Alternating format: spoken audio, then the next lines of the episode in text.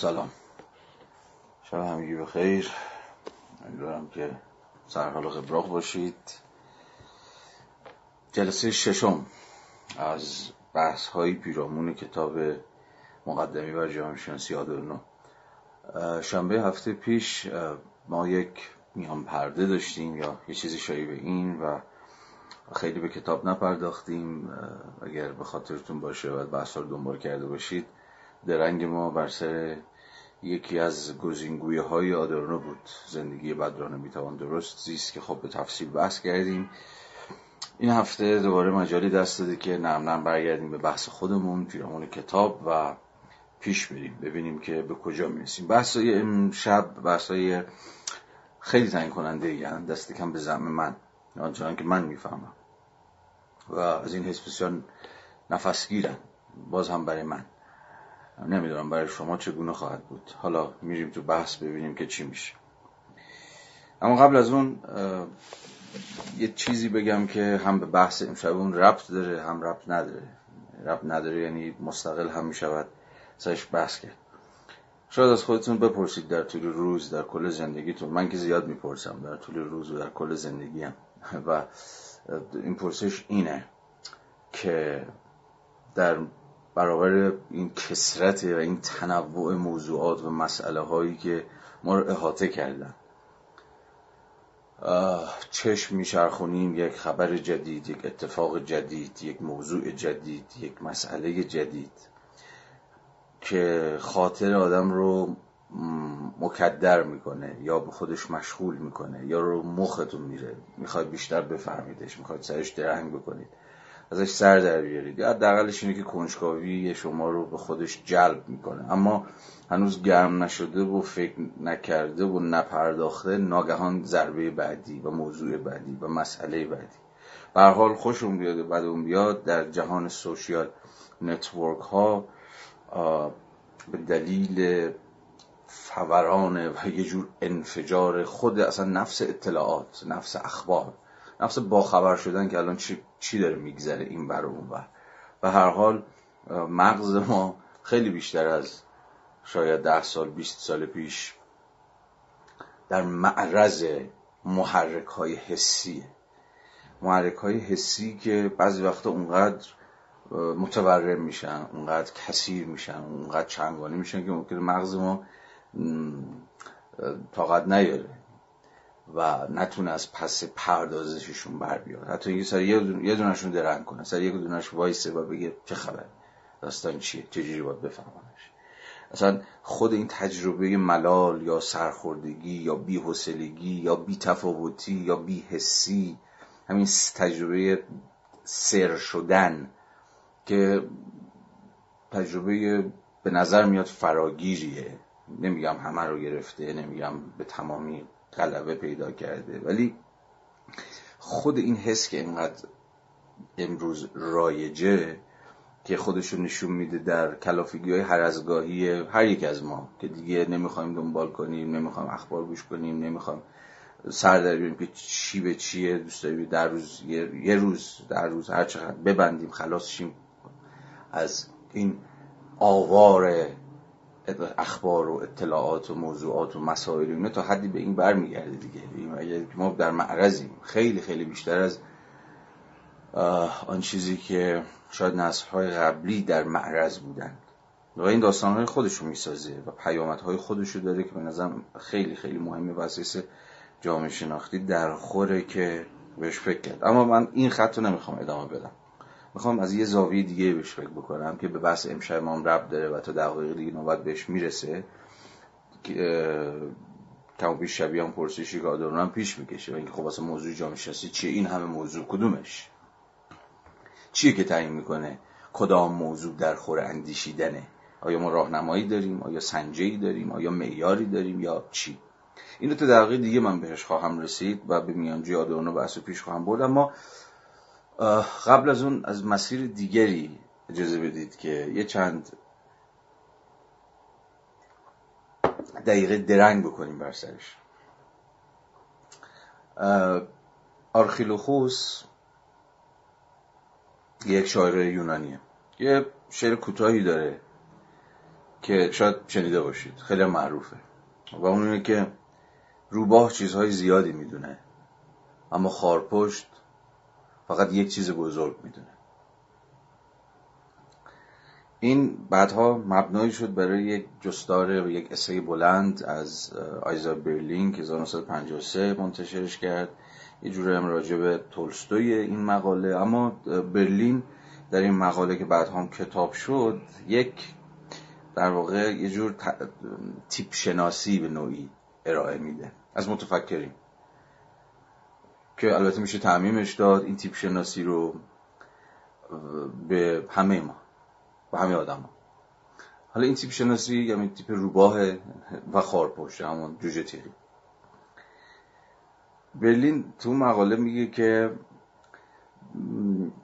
تاریخ تفکر دو جور متفکر به خودش دیده. دسته اول همون روباهان که خیلی چیزا می‌دونن.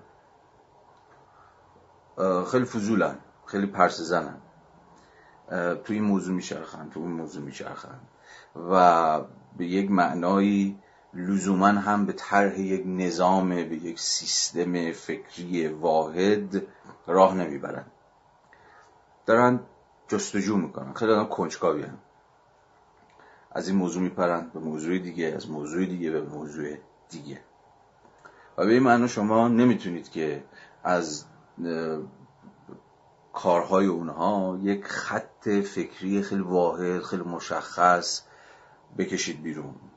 سیستم ساز نیستن به تعبیره که با بحث های حالا هگلی آدورنوی ما هم جورتر باشه. اما یه دیگه ای که اونا خارپشتن. خارپشت های همون جوجه تیغی ها همونه که تو اون شعر آرخیلوخوس در واقع فقط یک چیز بزرگ می‌دانند اونها در واقع همه فکر و ذکرشون تو زندگی یک ایده مرکزیه یک big idea ست هر کار دیگه هم که می‌کنن حالا ممکنه موضوعات دیگه هم بپردازن ها به جاهای دیگه هم سرک بکشن. صد البته. اما هر کار دیگه هم که می‌کنن هر موضوع دیگه هم که میرن سراغش در نهایت در خدمت این big idea ست در خدمت این ایده بزرگه. و به نوعی ادغام میشه و جذب میشه و حل میشه توی یک نظام توی یک سیستمی که می‌خواد این کسرت ها رو این تنوعات موضوعی رو همه رو تو خودش یه جوری سر و سامان بده خارپشت ها یا متفکرینی که در هیئت خارپشت ظاهر میشن این شکلی هن. یعنی یا مثلا یک ایده خیلی مرکزی دارن همه زندگیشون همین یه خط دنبال کردن یه ایده رو دنبال کردن تا ته تهش رفتن. دست کم تا اونجایی که زورشون می‌رسیده. و خیلی به این ورانور نگاه نکردن نذاشتن توجهشون پرت موضوعات متفرقه و ثانویه و فرعی و اینجور چیزا بشه. و روباها که مدام دارن چشم میشرخونن هر چیزی می‌تونه براشون جالب باشه. هر چیزی می‌تونه توجهشون جلب بکنه. هم باعث بشه چششون برق بزنه. و آخر هم که نگاه می‌کنی می‌بینی که یه خط واحدی براشون حاکم نیست. نه به این معنا که اونجا هر کی به هر کی یعنی خواب روباها هر کی به هر کی کارشون باری به هر جهت پراکنده و شلخته است. یک جور آنارشی بر کارشون حاکمه. نه به این معنا. این خارپشت بودن یا روباه بودن خوب بودن یا بد بودن نیست. یه در واقع تیپولوژی خیلی توصیفیه. حالا مثال با مزه می‌زنه خود برلین.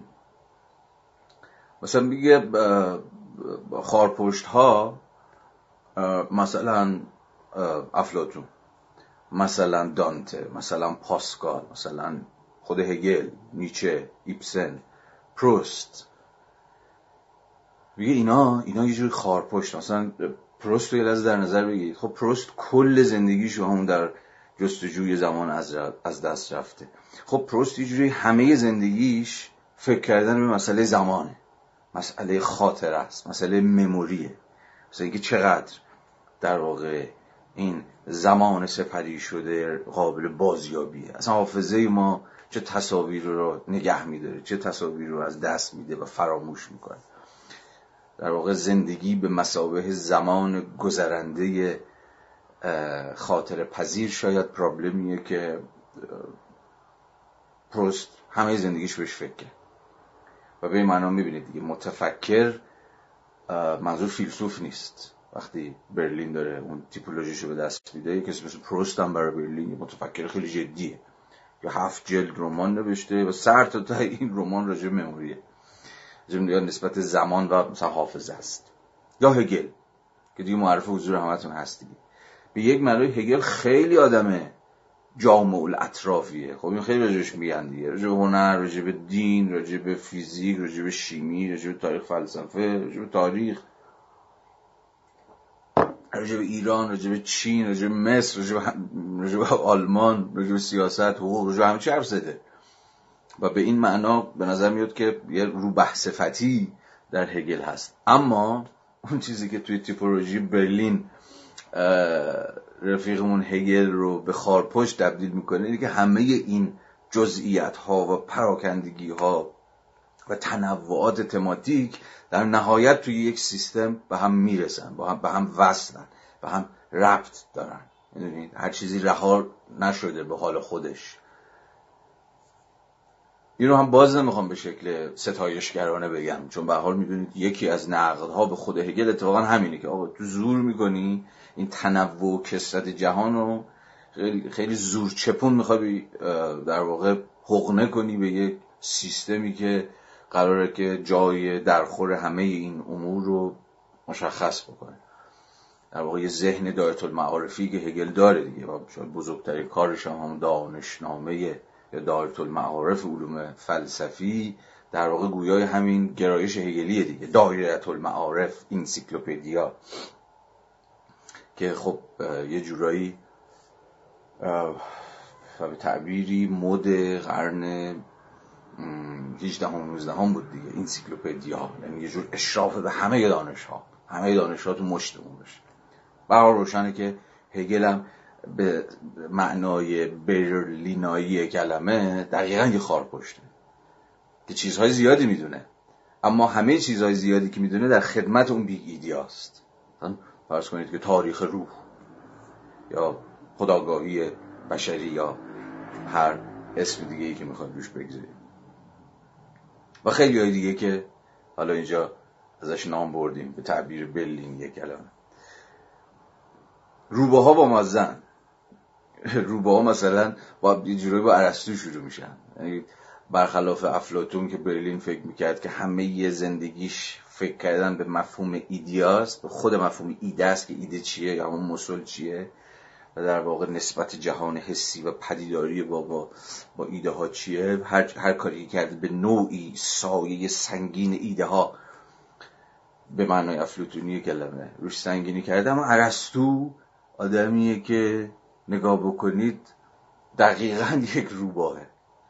یعنی این تقریبا به هر چیزی که در روش دست بذارید عرستو فکر کرده و جدی هم فکر کرده. به اندازه خودش و تو پارادایم تاریخی خودش. از چه می‌دونم ماه و ستارگان بگیرید تا حیوانات. از متافیزیک بگیرید تا سیاست. از اخلاق بگیرید تا منطق. و غیره و غیره و غیره. و یه ذهن به شدت به تعبیری از حیث تماتیک از حیث پرابلماتیک از حیث موضوعی پراکنده. اما در این حال خود اون پراکندگی انسجام ده یعنی به تعبیری هر اثر انسجام خودشی داره. متافیزیک ارسطو کتاب متافیزیک ارسطو یا منطق ارسطو دیگه اوج انسجام تفکر فلسفی باستان دیگه که شاید تا همین الان هم بیرقیب مونده باشه یا کم رقیب مونده باشه.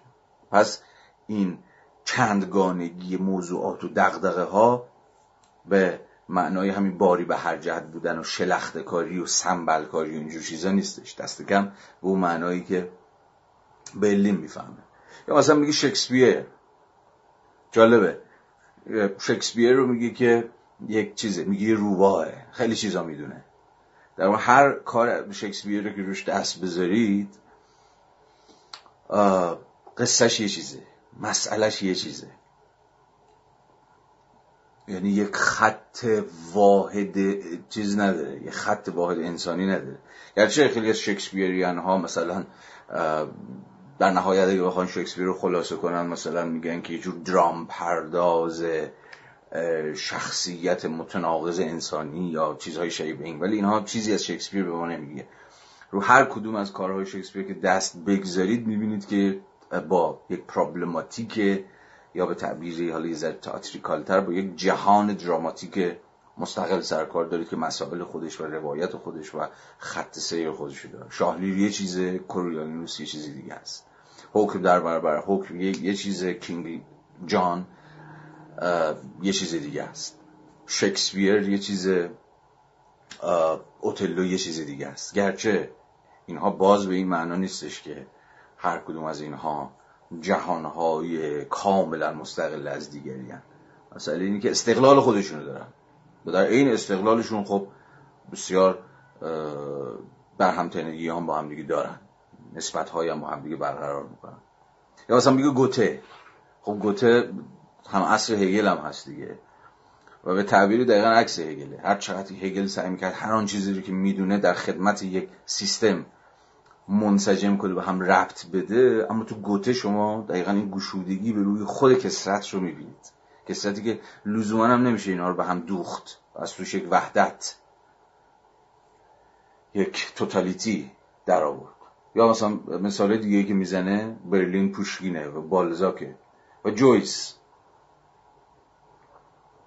مثلا قیاس جویس با پروست که اونم تقریبا کم بیش هم زمانم با هم دیگه خیلی گویاست دیگه. باز شما دین در مثلا شما در جستجو رو مقایسه بکنید با مثلا اولیس. من دو فصل اولیس رو بیشتر نخوندم. ولی تا اونقدری که خوندم تفاوت حیرت انگیزه دیگه. یعنی اون ذهن جزئیت پردازی که توی پروس هست اما در نهایت همه این جزئیت پردازی مثلا بابا نشسته و هی داره یادش میاد هی داره یادش میاد. جزئی ترین لحظه رو مثلا که ده سال پیش نشسته بود و مثلا لیوان قهوهشو داشت هم می‌زد. ولی این جزئی ترین امور هم باز در خدمت یه پرابلم واحده. با مثلا جزئیت پردازی به شدت چند لایه نمادینی که مثلا تو کار جویس هست. و هر کاری بکنید نمی‌تونید از توش یک وحدت در بیارید. هر وحدتی هم بسازید از توش صد تا چیز از توش می‌زنی بیرون. که نمی‌دونید خلاصه این این این این کسرت ها رو به چه جوری باید اینها رو زیل کل جمع کنید. چون کلیت پذیر نیستش. می‌تونید اعتراض کنید و اعتراض درستی هم هست. و حتی خود برلین هم جای گفته بود آقا من این مقاله و این تقسیم بندی روباه و خارپشت رو یه ذره شوخی شوخی و به تنز مطرحش کرد اما ما خیلی جدی گرفته شد. چون خیلی سر صدا کرد و بعدها اصلا همین حلالش هم به تیپولوژی تبدیل شده. و حتی الان می‌دیدم داشتم سرچ می‌کردم دیدم حتی این تیپولوژی تو دانش مدیریت و این خودشناسی ها و اینها هم نفوذ کرده.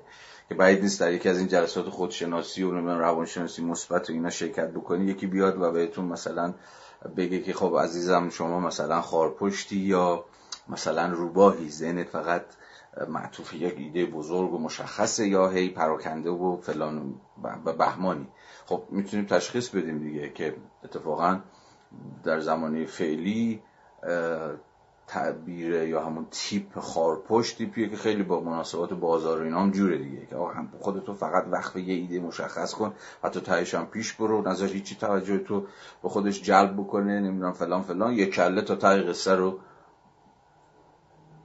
برو جلو. یعنی می‌خوام بگم که این, این بحثی که برلین کرده بود الان تو خیلی از حوزه های دیگه هم رفته و شکل خیلی ولگار و خیلی پاپیولار و آمیانه و دم دستی هم پیدا کرده. ولی به حال هر تیپولوژی به قول خود برلین میگه هر تیپولوژی هر چقدر محدود کننده باشه اصلا تیپولوژی محدود کننده است دیگه. شما وقتی تیپ حرف می‌زنید به حال فردیت رو دست می‌دید. اینکه بنده رو بخواید یا من شما رو یا شما من رو بخواید توی تیپ بگذارید بگید خب مثلا شما تیپ فلان هستی کاری که خب روانشناسی زیاد می‌کنه دیگه. جامعه هم می‌کنه جامعه هم به حال بخشی از کارش تیپولوژیه. و به حال نقدی که به هر تیپولوژی وارده دیگه. و اون اینه که شما اون فردیت رو اون singularity موضوع از دست می‌دید. چون در نهایت category دارید می‌خواید بتپونیدش تو این category اما اما به رغم این هر تیپولوژی تا حدی روشنگره. بقول برلین میگه هر در واقع کلاسیفیکیشنی هر طبقه بندی یا هر کاتگوریزیشنی حالا هر اسمی که شما روش می‌ذارید یه نوری میتابونه بر موضوع. گرچه اون نوری که میتابونه همه چیز رو روشن نمی‌کنه. اما از اون مهمتر اینه که این تیپولوژی ها خارپشت و روبا هم خیلی چیز نیستن ها. خیلی صلب نیستن. مثلا کل مقاله حالا بعد از این بحثی که برلین می‌کنه خب راجع تولستویه. و توصیف چیز خیلی بامزه است. توصیف برلین خیلی جالبه. میگه تولستوی روباهی بود که دوست داشت خارپشت بشه. و نشد. مثلا جنگ و شما نگاه کنید مثلا هم کسرت انبوه شخصیت ها و خورد روایت هایی که همه تو همدیگه دارن میلولن و حالا قصه های دیگه که تولستوی هست. ولی به حال مثلا توصیف برلین از تولستوی اینه دیگه. میگه روباه بود می‌خواست خارپشت بشه ولی وسط موند این رو نگفتم که حالا هر کدوم بشینیم فکر کنیم که خب مثلا ما خارپشتیم یا مثلا روباهیم یا هر چیزی شبیه با اشاره به موضوع اول که از این حرف زدم و به بحث امروزمون هم کاملا مربوط میشه که در جهانی که با کسرت مسائل مواجهه ببینید مثلا در جامعه مثل جامعه ما که دست رو هر چیزی می‌ذارید موضوعه یعنی جامعه که هی از توش کیس میاد بیرون. هر چی. تا تقریبا هیچ مسئله ای ما نداریم که بگیم خب این مسئله حل شده دیگه. بریم مسئله بعدی. من دست کم چنین شناختی ندارم از جامعه خودمون فکر می‌کنم که حالا نه اینکه جواب دیگه مثلا حالا خیلی به مسائلشون پاسخ دادن یا حل شده یا داستان ها اینا. باز قیاس از این قیاس الکی ها بکنم. اما جواب دیگر بذاریم کنار. خب به حال هر چی باشه اونها رو به اندازه که زندگی خودمون رو دور بر خودمون رو می‌شناسیم نمی‌شناسیم. سوال همینه دیگه. در چنین وضعیتی که ذهن مدام میپره. ذهن مدام درگیر میشه. البته اگه ما خاموشش نکرده باشیم ما یا خاموش نشده باشه. چون خیلی ما هم ممکنه متقاعد شده باشیم که این سنسور رو باید خاموش کرد. اصلا بهتر این, این, این حسگرهای ذهن خاموش باشن تا زندگی بکنیم دیگه. مگه همون بحثی که ابتدام کرده. مگه یک مغز چقدر ظرفیت داره؟ مگه یک مغز چقدر ظرفیت دریافت محرک های حسی رو داره که اغلبشون هم از جنس خبرهای بعد از جنس فاجعه از جنس زندان از جنس بازداشت از جنس, از جنس آقا اونجا جنگل آتیش گرفت اینو گرفتن نمی‌دونم اونجا فلان شد اونجا بهمان شده. خب مغز یه جایی میگوزه دیگه. یا می‌کشه عقب. چیز دفاعی به خودش می‌گیره. این هم مثلا کار کرده مغزه که بیش از اندازه که بهش این محرک های حسی هجوم بیارن میره تو لاک دفاعی خودش. بنابراین این این داستان بی تفاوتی که مثلا راجع به جامعهمون میگیم رو باز نباید از جنس همون جامعه شناسی آمیانه باشه. که ایرانی ها مثلا همه فلانن مثلا این دریوری ها رو باید گذاشت کنار. اصلا خود این رو با توضیح داد. خود ما اگر فکر می‌کنیم مثلا جامعه ما به جامعه بی تفاوت تبدیل شده یا اگر فکر می‌کنم چون همه اینا هم شرطی ها من نمی‌خوام اینا رو فرض بگیرم. چون من در بسیاری از لحظات شک دارم به اینکه جامعه ما رو بشه به عنوان جامعه بی تفاوت لحاظ کرد. اصلا خود این جمله جمله نادر. اصلا یعنی چه جامعه بی تفاوت؟ اون جامعه که کل منسجمی به نام جامعه که یه تشخصی داشته باشه که حالا توجه کنه یا توجه نکنه که نداریم که. جامعه تقسیم بندی های درونی و شکاف های خودشو داره به طبقات به اخشار به نیروهای مشخصی تبدیل شده. الان مثلا معلم های این جامعه الان چی هم مثلا با تفاوتن یا بی تفاوتن؟ مثلا مثلا مثلا کارگراش چی هم دانشجوهاش چی هم و مثلا خود بی تفاوتی یعنی چی؟ اینها رو می‌خوام بگم که اگر قرار باشه این بحث آدم مستقل دنبال بکنه تو خود این گزاره باید تردید کنه. یعنی اصلا خود گزاره باید شفاف باشه که وقتی از بی تفاوتی جامعه ایران داریم حرف می‌زنیم از این حرف می‌زنیم که همه لاک سرش تو لاک خودشونه دیگه کسی توجهی به امر اجتماعی نمی‌کنه و فلان و فلان. که ممکنه آدم مثل منم از دهنم یه وقتایی در بره از این حرفای رو هوا بزنم واقعا همینجا باید درنگ کرد. خود گزاره رو باید تصریح کرد که واقعا چه ادعایی داریم می‌کنیم. واقعا ادعامون چیه؟ این بقول ویتگنشتاین که صورتبندی درست پرسش خود نیمی از پاسخه. و خیلی وقتا خود پرسش هایی که پیش می‌کشیم غلطن یا مبهمن. یا در واقع bias دارن سوگیری دارن و گیر و گور دارن. داشتم می‌گفتم که اگر فرض هم بپذیریم این جمله نادقیق رو که جامعه ایران گرفتار اشکالی از بی‌تفاوتی شده و به زبان یه ذره جامعه شناختی تر در زمانه زندگی می‌کنه که self interest ها براش حاکمن و نه common interest ها یا به تعبیر دیگری منفعت شخصی پیش برنده زندگیه و نه خیر یا منافع یا علایق اجتماعی و همگانی اگر این دعوی رو بپذیریم نباید از جنس جامعه شناسی آمیانه رایج پاسخش رو بدیم که مثلا پاسخ موکول می‌کنه به مثلا خلقیات ایرانی هم. ایرانی اصلا ذاتا مثلا آدم های. یا آدم هایی هستن که همین هر کی می‌خواد زندگی خودشو بکنه. یعنی ایرانی ها هست یه سوژه راجع به ایرانی ها بخوایم صحبت کنیم. نه اینا رو باید ریخت دور. اگر هم بخوایم راجع به یه فرایندی به نام بی تفاوتی سخن بگیم که می‌تونه مفهوم درستی باشه اگر درست صورت بندی بشه حالا ما توضیح بدیم که خود این بی تفاوتی کجا میاد. و اتفاقا مسئله اینه که چرا حدی از این بیتفاوتی اتفاقا کاملا گلوباله. کاملا گلوباله. کاملا جهانیه. و چطور به شکل پارادوکسیکالی اتفاقا هر چقدر که اطلاعات ما از جهان دور برمون بیشتر شده و بیشتر خبر داریم کجا چه اتفاقی داره میفته این اصلا به این معنی نیست که واسه آدم درگیرتری شدیم. خیلی وقتا خود این این وفور اطلاعات وفور این محرک های حسی اتفاقا مغز آف می‌کنه. از اینکه یه شکل متعین خودش رو صرف یک موضوع بکنه و تو ته قصه پیش بره. یه جمله اجازه بدید بخونم از هگل. اینجا موضوعیت داره. از کتاب چیزش هم هست. از منطق دایره المعارف علوم فلسفی ترجمه فارسی حسن مرتضوی بند 80 یه چیزی میگه خیلی به ما مربوطه. از گوش کنید. اینجا داره فاهمه رو توضیح میده. Understanding و هگل داره. در این بند توضیح میده.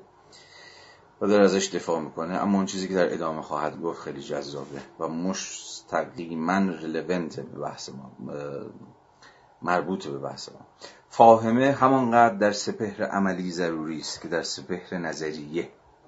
شخصیت پرسونالیتی عامل اساسی در رفتار است و انسان با شخصیت با شخصیت نه که اخلاقی که ما به کار می‌بریم ها با شخصیتیه آدم بی شخصیتی نه. آدمی که واجد هم پرسونالیتی یعنی یک جور انسجام رفتاری داره. به این معنی.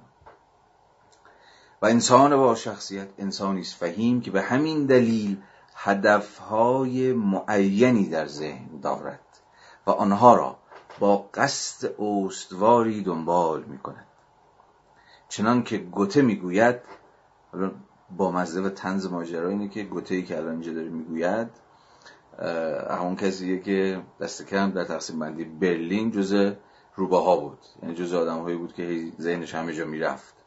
ولی حالا هگل داره یه جمله از همین گوته نقل می‌کنه هگلی که تمثال آدم خارپشت صفته داره از گوته نقل قولی می‌کنه که در خدمت همین خط فکریه که داریم صحبت می‌کنیم. چون که گوته می‌گوید کسی که می‌خواهد کارهای بزرگ انجام بدهد باید بداند که چگونه خود را محدود کند.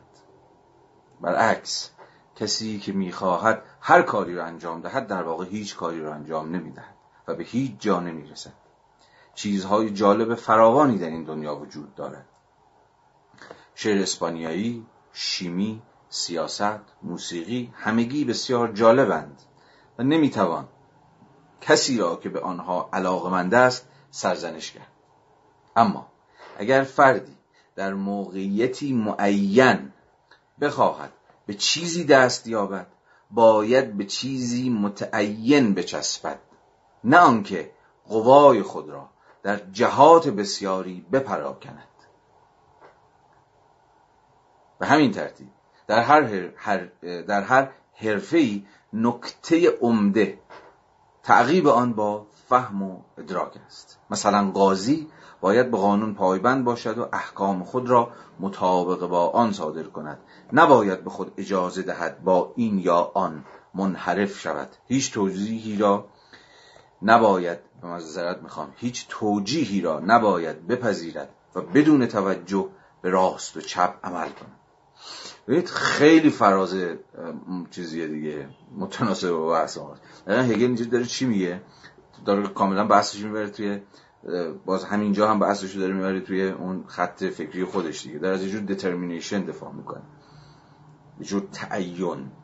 میگه در لحظه معین کسی که می‌خواد یه کار بزرگ انجام بده یا یه کار جدی انجام بده یه کار پیگیران انجام بده ناگزیری خودشو محدود کنه. یعنی فقط به مستقیم نگاه کنه یا فقط به چپ نگاه کنه یا فقط به راست نگاه کنه و به این معنا به خودش تعین ببخشه و نذاره که ذهنش و روحش و روانش پراکنده بشه. هزار و یک موضوعی که دور برش هست بتونه اون رو از جا بکنه. حالا به قول این جمله صورت بندی که هگل به دست میده در این جمله آخر بدون نگاه به چپ و راست. مستقیم فقط خودش رو وقف یک کار مشخص بکنه در این لحظه مشخص. و در این صورتی که ممکنه واقعا بتونه کاری بکنه.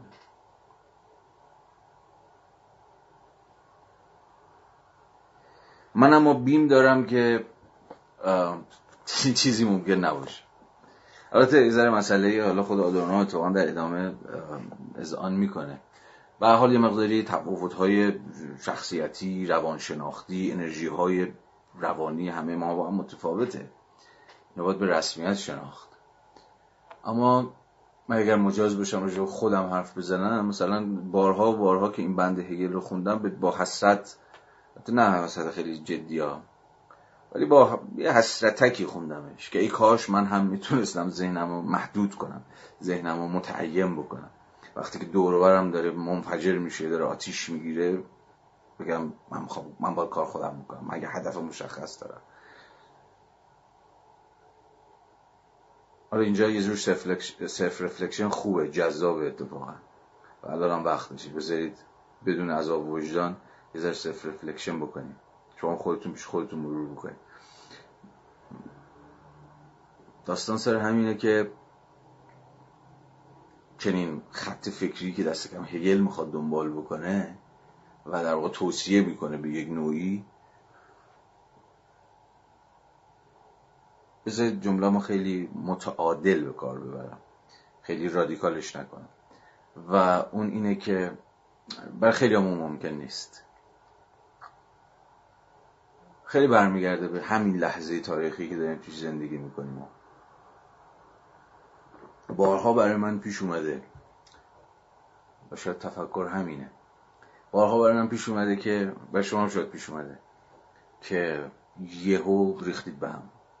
یهو داشتید به یه موضوعی فکر می‌کردید یه کتابی داشتید میخوندید ذهنتون یه بر بوده یهو دیدید بوم یه بمبی یه جا منفجر شد.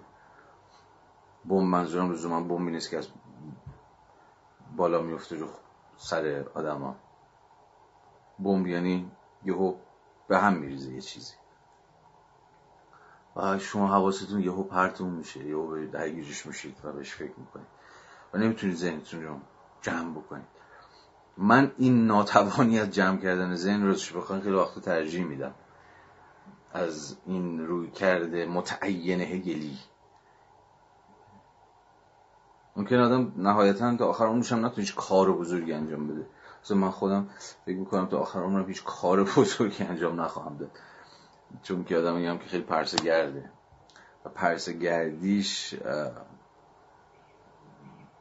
یه جوری اختزای زیستشه. اختزای زیست بشه زیست ملتهبی که همین اجازه نمیده دیگه که شما یه خط تا دنبال بکنید. هی تا از شما می‌خواد که بگی هی اینجا رو نگاه کن. اینجا هم اتفاق مهم داره میفته.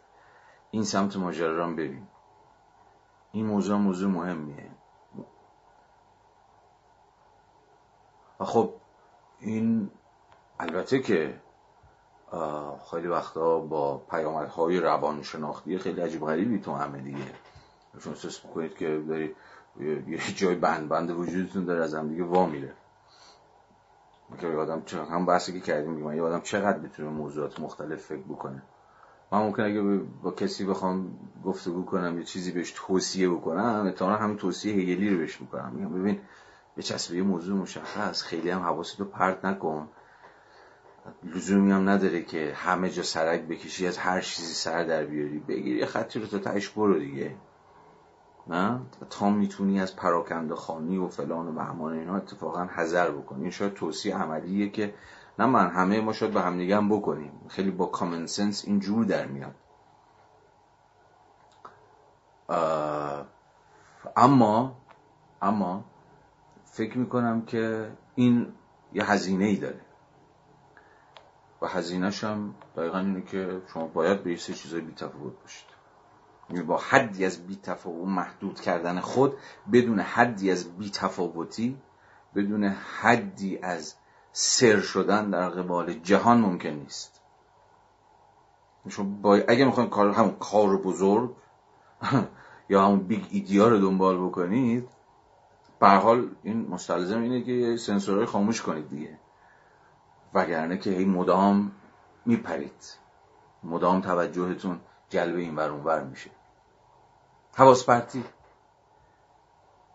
این یه سوال جدیه که ما به حال ما در عصر حواس پرتی داریم زندگی می‌کنیم در این تردیدی نیست. این عصر حواس پرتی کاملا مقتضی یک وضعیت تمدنیه یک نوعی از شبکه روابط اجتماعیمون مناسبات اقتصادیمون عضویتمون در شبکه های اجتماعی در فلان و هزار همه اینا رو با هم قاطی بکنیم در نهایت متقاعد می‌کنه که ما داریم در اصل حواس پرتی زندگی می‌کنیم. حالا به این معنا هممون کمتر بیشتر حواس پرتی با این سوال جدیه خب حالا چجوری باید در این اصل حواس پرتی آدم تمرکز خودش رو نگه داره؟ به معنای هگلی کلم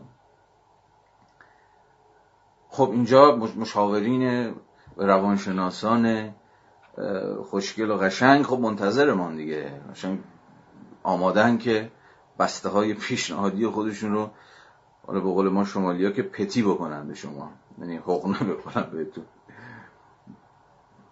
عمده ترین بحث ها یا یکی از عمده ترین بحث ها همینه دیگه که آقا چجوری تمرکز کنیم چجوری ذهنمون جمع بکنیم چجوری به سطح چیز فکر نکنیم.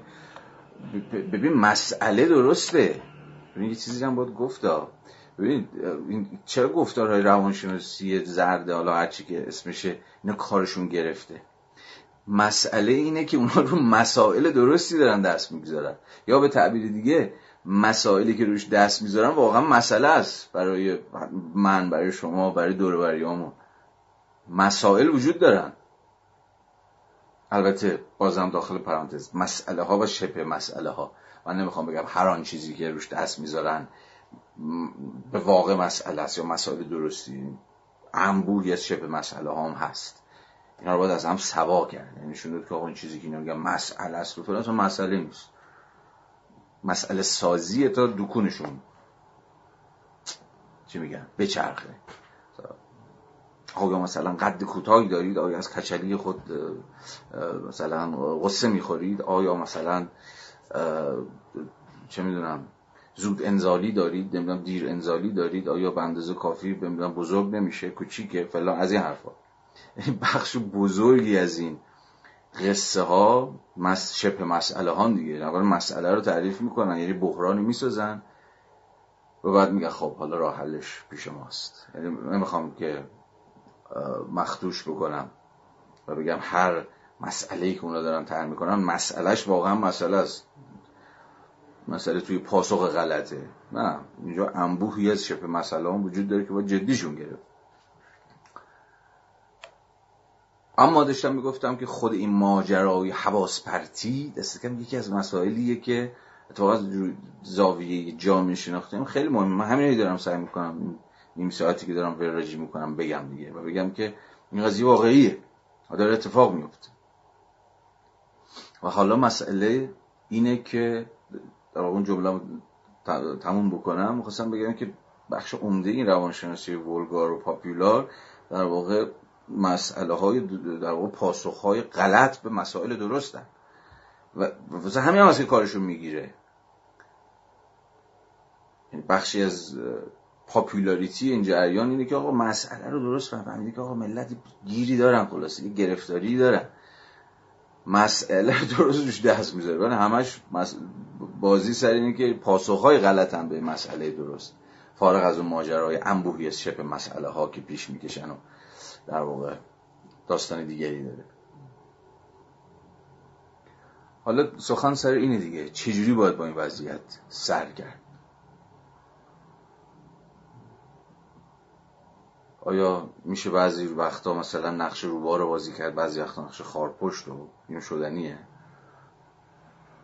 آیا این شدنیه که بگیم که انبوهی از پراکندگی ها وجود داره چون اختزای جهان واپاشیده ماست؟ اما خب همه این پراکندگی ها باید در خدمت مثلا یه خط فکری واحد قرار بگیره. همه اینها باید زیل یک سیستم منسجم بشه. خب نمیشه. آیا باید گفتش که ببین چاره نیست. مگه یادم چقدر زور داره مگه یادم چقدر ظرفیت داره. لطفا خفه شو. لطفا زنت جمع کن. لطفا انقدر حواس خودتو پرت نکن. بشین یه گوشه نون ماستو بخور و کارتو بکن. چی راجع به همه چیز بخوای بخونی یا بنویسی یا حرف بزنی یا همه چیز؟ خب این جنونه. منم می‌دونم که جنونه. خیلی پرت میگم.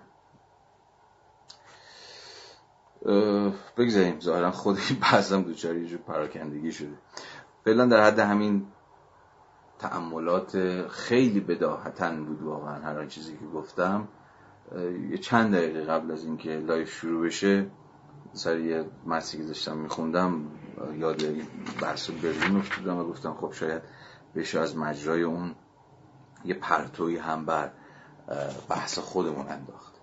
اما شاید بتونم از آدورنو کمک بگیرم. همین بحثایی که تا الان کردم رو و یک لایه دیگه از این موضوع رو با هم دیگه بحث بکنیم. ببینید در انتهای درس گفتار دوم آدورنو دقیقا همین سوال از خودش می‌کنه که بحث بسیار حیاتی هم هست. و اون باز همونه که آقا امر در واقع زد اینجوری بگم که موضوع جامعه شناسی چیه. بذارید با آدورنو پیش بریم ببینیم احیانا با آدورنو ممکنه چه پرتوی بتونیم و این بحثایی که تا الان کردم بیاندازیم. ببینید اگر کتاب دستتونه بیاید صفحه 32 این فراز آدورنو رو با هم دیگه بخونید. بعد راجبش من بحث می‌کنم. در خط پنجم از پایین صفحه 32 آدورنو میگه که از سوی گفته می شود که توجه جامعه شناسی باید به امر ذاتی معطوف باشد د اسنشیال و کل بحث امروز ما تا انتهای پارت دوم راجع همین د اسنشیال خواهد بود که د اسنشیال چی؟ امر ذاتی چیه؟ امر اساسی چیه؟ این مترجم در ادامه مترجم ما در ادامه ترجمه کرده امر ماهوی و اسنس رو به جای ذات گذاشته ماهیت. من اما همه جا اسنس رو ذات می‌گیرم چون با ترمینولوژی که شکل گرفته در ایران ما درستم هست خیلی جورتره. ما اسنس رو ذات می‌گذاریم. مثلا ماهیت غلط اندازه و طبعا اسنشیال هم امر ذاتی. ترجمه خواهم کرد تا انتهای بحثی که ناظر بر این موضوع. خب آدورنو در همینجا میگه که بحث اینه که میگن آقا جامعه شناسی باید به, به اسنشیال بپردازه یعنی به امر ذاتی به امر اساسی بپردازه. حالا می‌خوام بحث کنیم و در ادامه خود آدورنو هم به تفصیل بحث می‌کنه که امر ذاتی چیه چه چیز ذاتیه چه چیز غیر ذاتیه چه چیز اساسیه چه چیز غیر اساسیه. تو بحث موضوعات هم داریم دیگه. یکی از شاید سنجه هایی که ممکنه تو ذهن هممون باشه اینه که خب آقا درسته هزار یک موضوع هست. اما من باید بتونم اهم و فعل اهم بکنم دیگه. نه؟ من باید اولویت بندی بکنم. یکی دیگه دعواهایی که ما داریم همین امروز تو جامعه ایران چیه؟ بس اولویت بندی. آقا اولویت جامعه ایران الان این مسئله نیست اون مسئله است. خب همیشه دعواست سرش. چون که بنا به ماهیت مسئله ها رو نمی‌توان به شکل یونیورسالی اولویت بندی کرد. چون اولویت ها به غایت سوبژکتیو اینکه اولویت پرداختن به کدوم مسئله امروز عاجل تره شما نمی‌تونید افکار عمومی رو مثلا در قبالش متقاعد بکنید. چون باز, باز در, در ادامه من خواهم گفت که موضوع ها در پیوند با مسئله ها و ارزم به حضور شما که یک مسئله ممکنه مسئله یک طبقه مشخص باشه و براش براش اولویت داشته باشه یا ممکنه که به مسئله یک یک جزئیات یا پارتیکولاریتی که ممکنه طبقه باشه یا یا قومیت باشه یا یک گروه سنفی باشه یا جنسیت باشه یا هر چیزی. امروز مسائل مربوط به زنان ممکنه برای آقایون اصلا در اولویت نباشه. بحثایی که سالهای سال در ایران دست کم از انقلاب 57 به این سو در جریان دیگه. آقا الان اولویت جامعه ایران مثلا مسائل مربوط به زنان حالا می‌خواد حجاب حقوقشونه نمی‌دونم حق ارث آزارگری جنسی یا هر چیزی شبیه این مثلا در اولویت نیست که ما مسائل مهمتری داریم. خب این این مسائل مهمتری داریم خودش همیشه کلک بوده برای دور کردن مسئله ها از اندیشه شدن از بحث شدن. اما اصل مسئله سر چیه؟ اصل مسئله سر اینه که به هر حال تو خود جامعه شناسی همیشه این سوال بوده که اسنشیال چیه؟ امر ذاتی و امر اساسی چیه؟ اونه که انگار تعیین می‌کنه که الان کدوم موضوع مهمتره؟ الان کدوم موضوع عاجل تره الان باید به اینا بپردازیم. موضوعات دیگر باید بره تو حاشیه یا باید بره در ته صف.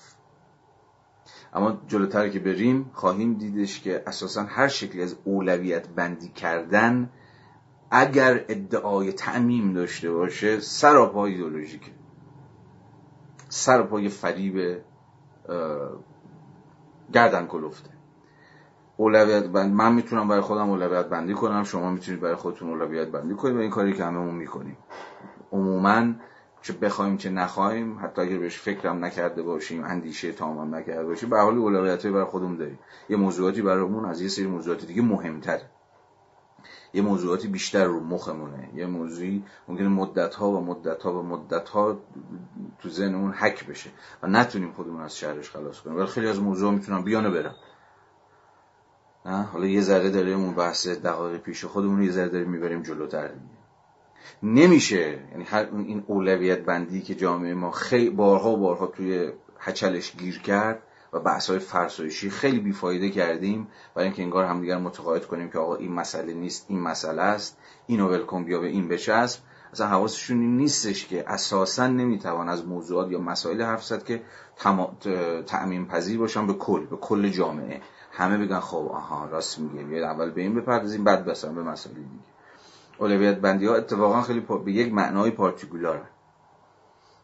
به یک معنای جزئی هم جزئی. ممکنه فرد باشه ممکنه گروه قومی باشه یه طبقه باشه ممکنه یه سنف باشه یا یه جنسیت باشه یا هر چیز دیگه. نه؟ اما حالا برگردیم دوباره این خطی که داشتیم دنبال می‌کردیم.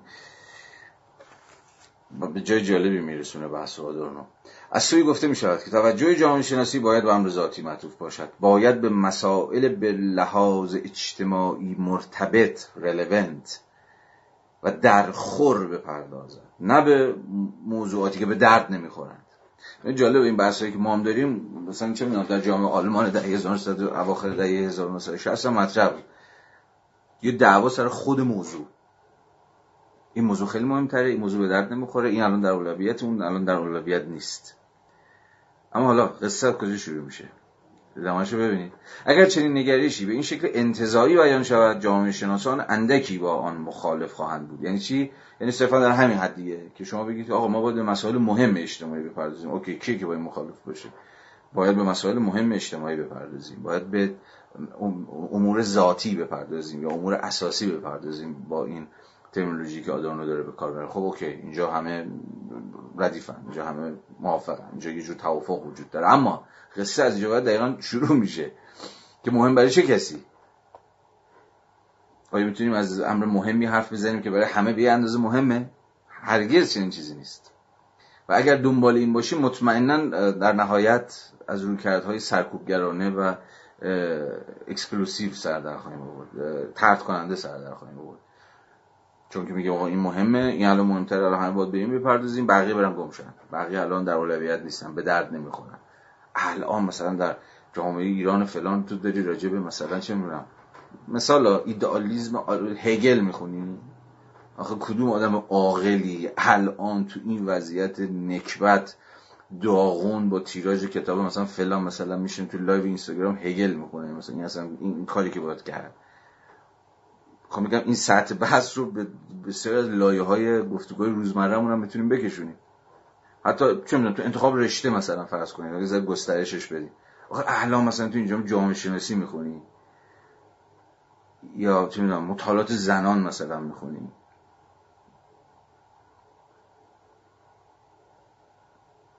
الان به خاطر بیاری تاریخ معاصرمون همون مسئله زنانی که اشاره کردم. مگه پرابلماتیک زنان کی شروع شد؟ یا به عبارت بهتر چجوری شروع شد؟ دقیقا همین با بازی اولویت بندی دیگه. الان همون از اسفند سال 57 قصه چی بود؟ قصه این بود که آقا زنا الان مثلا مسئله زنانه در اولویت جامعه که انقلاب کرده و جلو امپریالیسم وایساده و آرمان های فلان و بهمان داره. مسئله زنان الان در اولویت ما نیست. بپردازیم بعد حالا ان بهش می‌رسه بعد یهو که اصلا کلا مسئله پوکید و گم شد. پس این بحث چیز به رغم اینکه ممکنه در گام اول همه بگیم جالبه درسته و باید به مسائل مهم و اساسی بپردازیم. اما اصلا به این بداهتی که ممکنه در گام اول به نظر برسه نیست. اصلا و راه هم هیچ چیز نیست جز پایان دادن به بحث اولویت. مثل این بحث رو باید یعنی این شبه مسئله است. اولویت بندی پرسش از اولویت بندی شبه مسئله است یا مسئله کاذبه. شبه مسئله ها و مسئله کاذب شما چجوری حل می‌کنید؟ با منحل کردنش. با اینکه بریزیدش دور. اصلا حلی نداره که. مسئله کاذب رو باید بگید که آقا مثلا من بهش گوش نمی‌کنم. مسئله کاذب رو باید تعطیلش کرد. باید تیپا بهش زد. حالا باز بهش برمیگردیم و بارها بارها رجبش صحبت می‌کنیم. چون حتی قضیه به این سادگی هم که من الان گفتم نیست. باز پرسش اولویت بندی برمیگرده. اگر بپرسیم که یا جدی بگیریم که جامعه شناسی باید به امر اساسی بپردازد به امر ده اسنشیال بپردازد به حال پرسش اولویت بندی باقی میمونه همچنان. ادامه. اگر چنین نگرشی به این شکل انتظایی بیان شود جامعه شناسان اندکی با آن مخالف خواهند بود. اما این نگرش به واقع دشواری بسیاری را سبب می شود اول از همه نمی‌توان به شکل پیشینی پیش بینی کرد که کدام شناخت اجتماعی و در طبعا چه موضوعی باید مرتبط محسوب شود کدام یک نه. مرتبط این رلونت دیگه. خب این سوشال رلونسی یکی از بحث خیلی مهمی تو جامعه شناسیه که معناش همینه دیگه. آقا این موضوع الان مرتبط با جامعه ایران نیست. این موضوع اصلا رلونت نیست با جامعه ایران. مرتبط نیست وصل نیست متناسب نیست. اصلا درخور جامعه ما نیست. این بحثا باز هم بسیار بسیار بسیار مهمه. حتی امروز شما چه جامعه شناسی باشید چه رشته دیگه اگه یه تز نوشته باشید خب تو این چیز تو این پروپوزالی مزخرفی که فرمت مزخرف پروپوزال مزخرفی که دانشگاه مزخرف ایرانی همه ما رو به نوشتنش مجبور کرده یکی از سوالات چیه؟ اهمیت موضوع. نه؟ یعنی همین رلونسیشه یعنی شما باید برای هیئت داوران حالا گروه استاد راهنما فلان ثابت بکنید که حالا همش که سوریه در نهایت شما هر موضوعی بدید میگه اوکی انجام که هیچ. در عمل رو کار ندارم. در عمل همه چیز به شوخی برای بروکراسی باشه همه چیز یه سویه شوخی جدی خواهد داشت دیگه. جنبه عملیشو کاری ندارم. اما منطق پس پشتش چیه؟ منطق پس پشت این پروپوزال نویسی اینه که آقا شما باید برای جامعه علمی ثابت بکنید که موضوعی که دارید راجبش کار می‌کنید مهمه سیگنیفیکنته هم مهمه هم معناداره هم رلوونت هم مربوطه. نرفته یه موضوع رو یه گوشه وردارید که اصلا مثلا بگه خب چی؟ این موضوع الان چه وقتشه چه جاشه؟ این این خود این سوال میشه ترک کرده به مسابقه یک پرسش جدلی حتما میشه ترک کرد. حتما شما مواجه شدید باش. منم بارها مواجه شدم که مثلا یهو داشتم رد می‌شدم مثلا پوست تبلیغات جلسه دفاع دیدم که مثلا عوامل مؤثر بر مثلا فلان و فلان. حالا موضوعشو کاری یا از خودتون پرسیدید که این چی میگه؟ این چه موضوعیه؟ این پرسش از اولویت بندی رو که تعطیل کردیم نباید به این معنا ختم بشه که به شکل جدلی تو نمی‌شود ترک کردیم مثلا مثلا همیشه تا جامعه جامعه هست و اینکه اساس جامعه اختلافه اساس جامعه دیسنته و هیچ وقت شما نمی‌تونید دیسنت رو مثلا اختلاف نظر رو از جامعه هست کنید. همیشه به شکل جدل به شکل polemical باقی میمونن. و خوب هم هست که باقی میمونن چون خیلی وقتا یه تیکی می‌زنن. مثلا اینکه این کجا به یه جور فرایند حذف تبدیل میشه. چون critique یه چیز حذف یه چیزه. شما می‌تونید حق دارید هر چیزی رو نقد بکنید. به شکل خیلی رادیکال هم نقدش بکنید. ولی این با در واقع منهدم کردنش و تخریب کردنش و حذف کردنش با exclusion فرق critique کردن exclusion کردن نیستش. البته می‌تونستم اینا به فارسی بگم نمی‌دونم چرا به انگلیسی میندازم وسط ولی خب به حال نقد کردن همون طرد کردن نیست. این مرز خیلی باریکی بینشون هست داشتم می‌گفتم که ما حق داریم که موضوعاتی که بعضا بهش هر کدوم از ما داریم این روزا بهش می‌پردازیم بهش فکر می‌کنیم و چیز کنیم نقد کنیم چون خیلی جدیه این قضیه. اما بحثی که آدورنو داره اینجا می‌کنه این که ببین از قبل نمیشه تعیین کرد که چه موضوعی اسنشیاله یا چه موضوعی رلونته یا چه موضوعی سیگنیفیکنته حالا اینجا دارم انگلیسی میگم تا دقیقا بدونید که چه مفاهیمی داریم حرف می‌زنیم و حالا دیگه فارسی هم روشنه دیگه چه موضوعی ذاتیه؟ چه موضوعی مرتبطه؟ و چه موضوعی مهمه و معنا داره؟ خود این توی فرایند گفتگوی اجتماعی مجادله اجتماعی و اصلا کار اجتماعی محقق میشه و روشن میشه. ممکن است که توجه به پدیدهی به ظاهر بی ربط و ناشناخته خیلی این بحث جدی و خرکی یا یه دل بهش بدید روشن می‌کنه بحث. ممکن است که توجه به پدیدهی به ظاهر بی ربط و ناشناخته به بصیرت های اجتماعی فوق العاده مربوط و درخوری منتهی شود.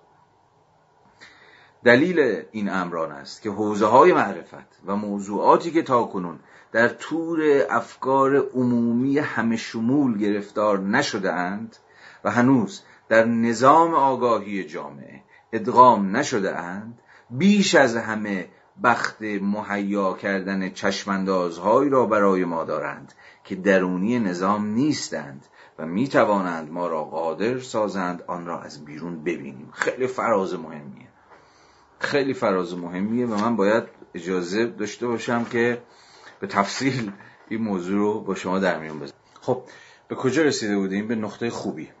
به اونجایی که آدورنو گفته بودش که آن چیزی که امر ذاتیه ده اسنشیاله امر اساسیه و جامعه شناسی باید به اون بپردازه لزوما امر از پیش مشخص و متعینی نیستش. و دست بر غذا بسیار بسیار در تاریخ پیش اومده که اون چیزی که به نظر می رسیدی که خیلی موضوع پیش با افتاده ایه خیلی موضوع بی اهمیتیه. خیلی موضوع کوچیکیه. اتفاقا برخلاف تصور نه تنها بی ربط نبوده بلکه بصیرت و بینش و پرتو بسیار روشنگرتری انداخته بر شناخت جامعه و مناسبات اجتماعی. یه بار دیگه این فرازی رو که خوندم و بحث باش به پایان رسید و از نظر بگذرونیم با هم. چی میگه رفیقمون میگه که ممکن است توجه به پدیده به ظاهر بی ربط و ناشناخته به بصیرت های اجتماعی فوقالعاده مربوط و درخوری منتهی شود. دلیل این امران است که حوزه های معرفت و موضوعاتی که تاکنون تور افکار عمومی همش و موضوعاتی که تاکنون در تور افکار عمومی همه شمول گرفتار نشده اند یعنی چی؟ در تور افکار عمومی همه شمول گرفتار نشدن یعنی موضوعاتی که جامعه تا امروز بهشون فکر نکرده یا به تعبیری موضوعاتی که به مسابه اتفاقا موضوعات پیش با افتاده و کوچیک و به درد نخور و نا ضروری یا نان اسنشیال غیر ذاتی همیشه پشت گوش انداخته شدن یا توجه کسی رو جلب نکردن. اتفاقا این موضوعات موضوعاتی که به سکوت برگزار شدن و خاموش بوده اتفاقا افکار عمومی در قبالشون یا حتی بی تفاوت بوده در قبالشون ای بسا خیلی وقتا اون موضوعات همون موضوعاتی هن که دری رو باز می‌کنن.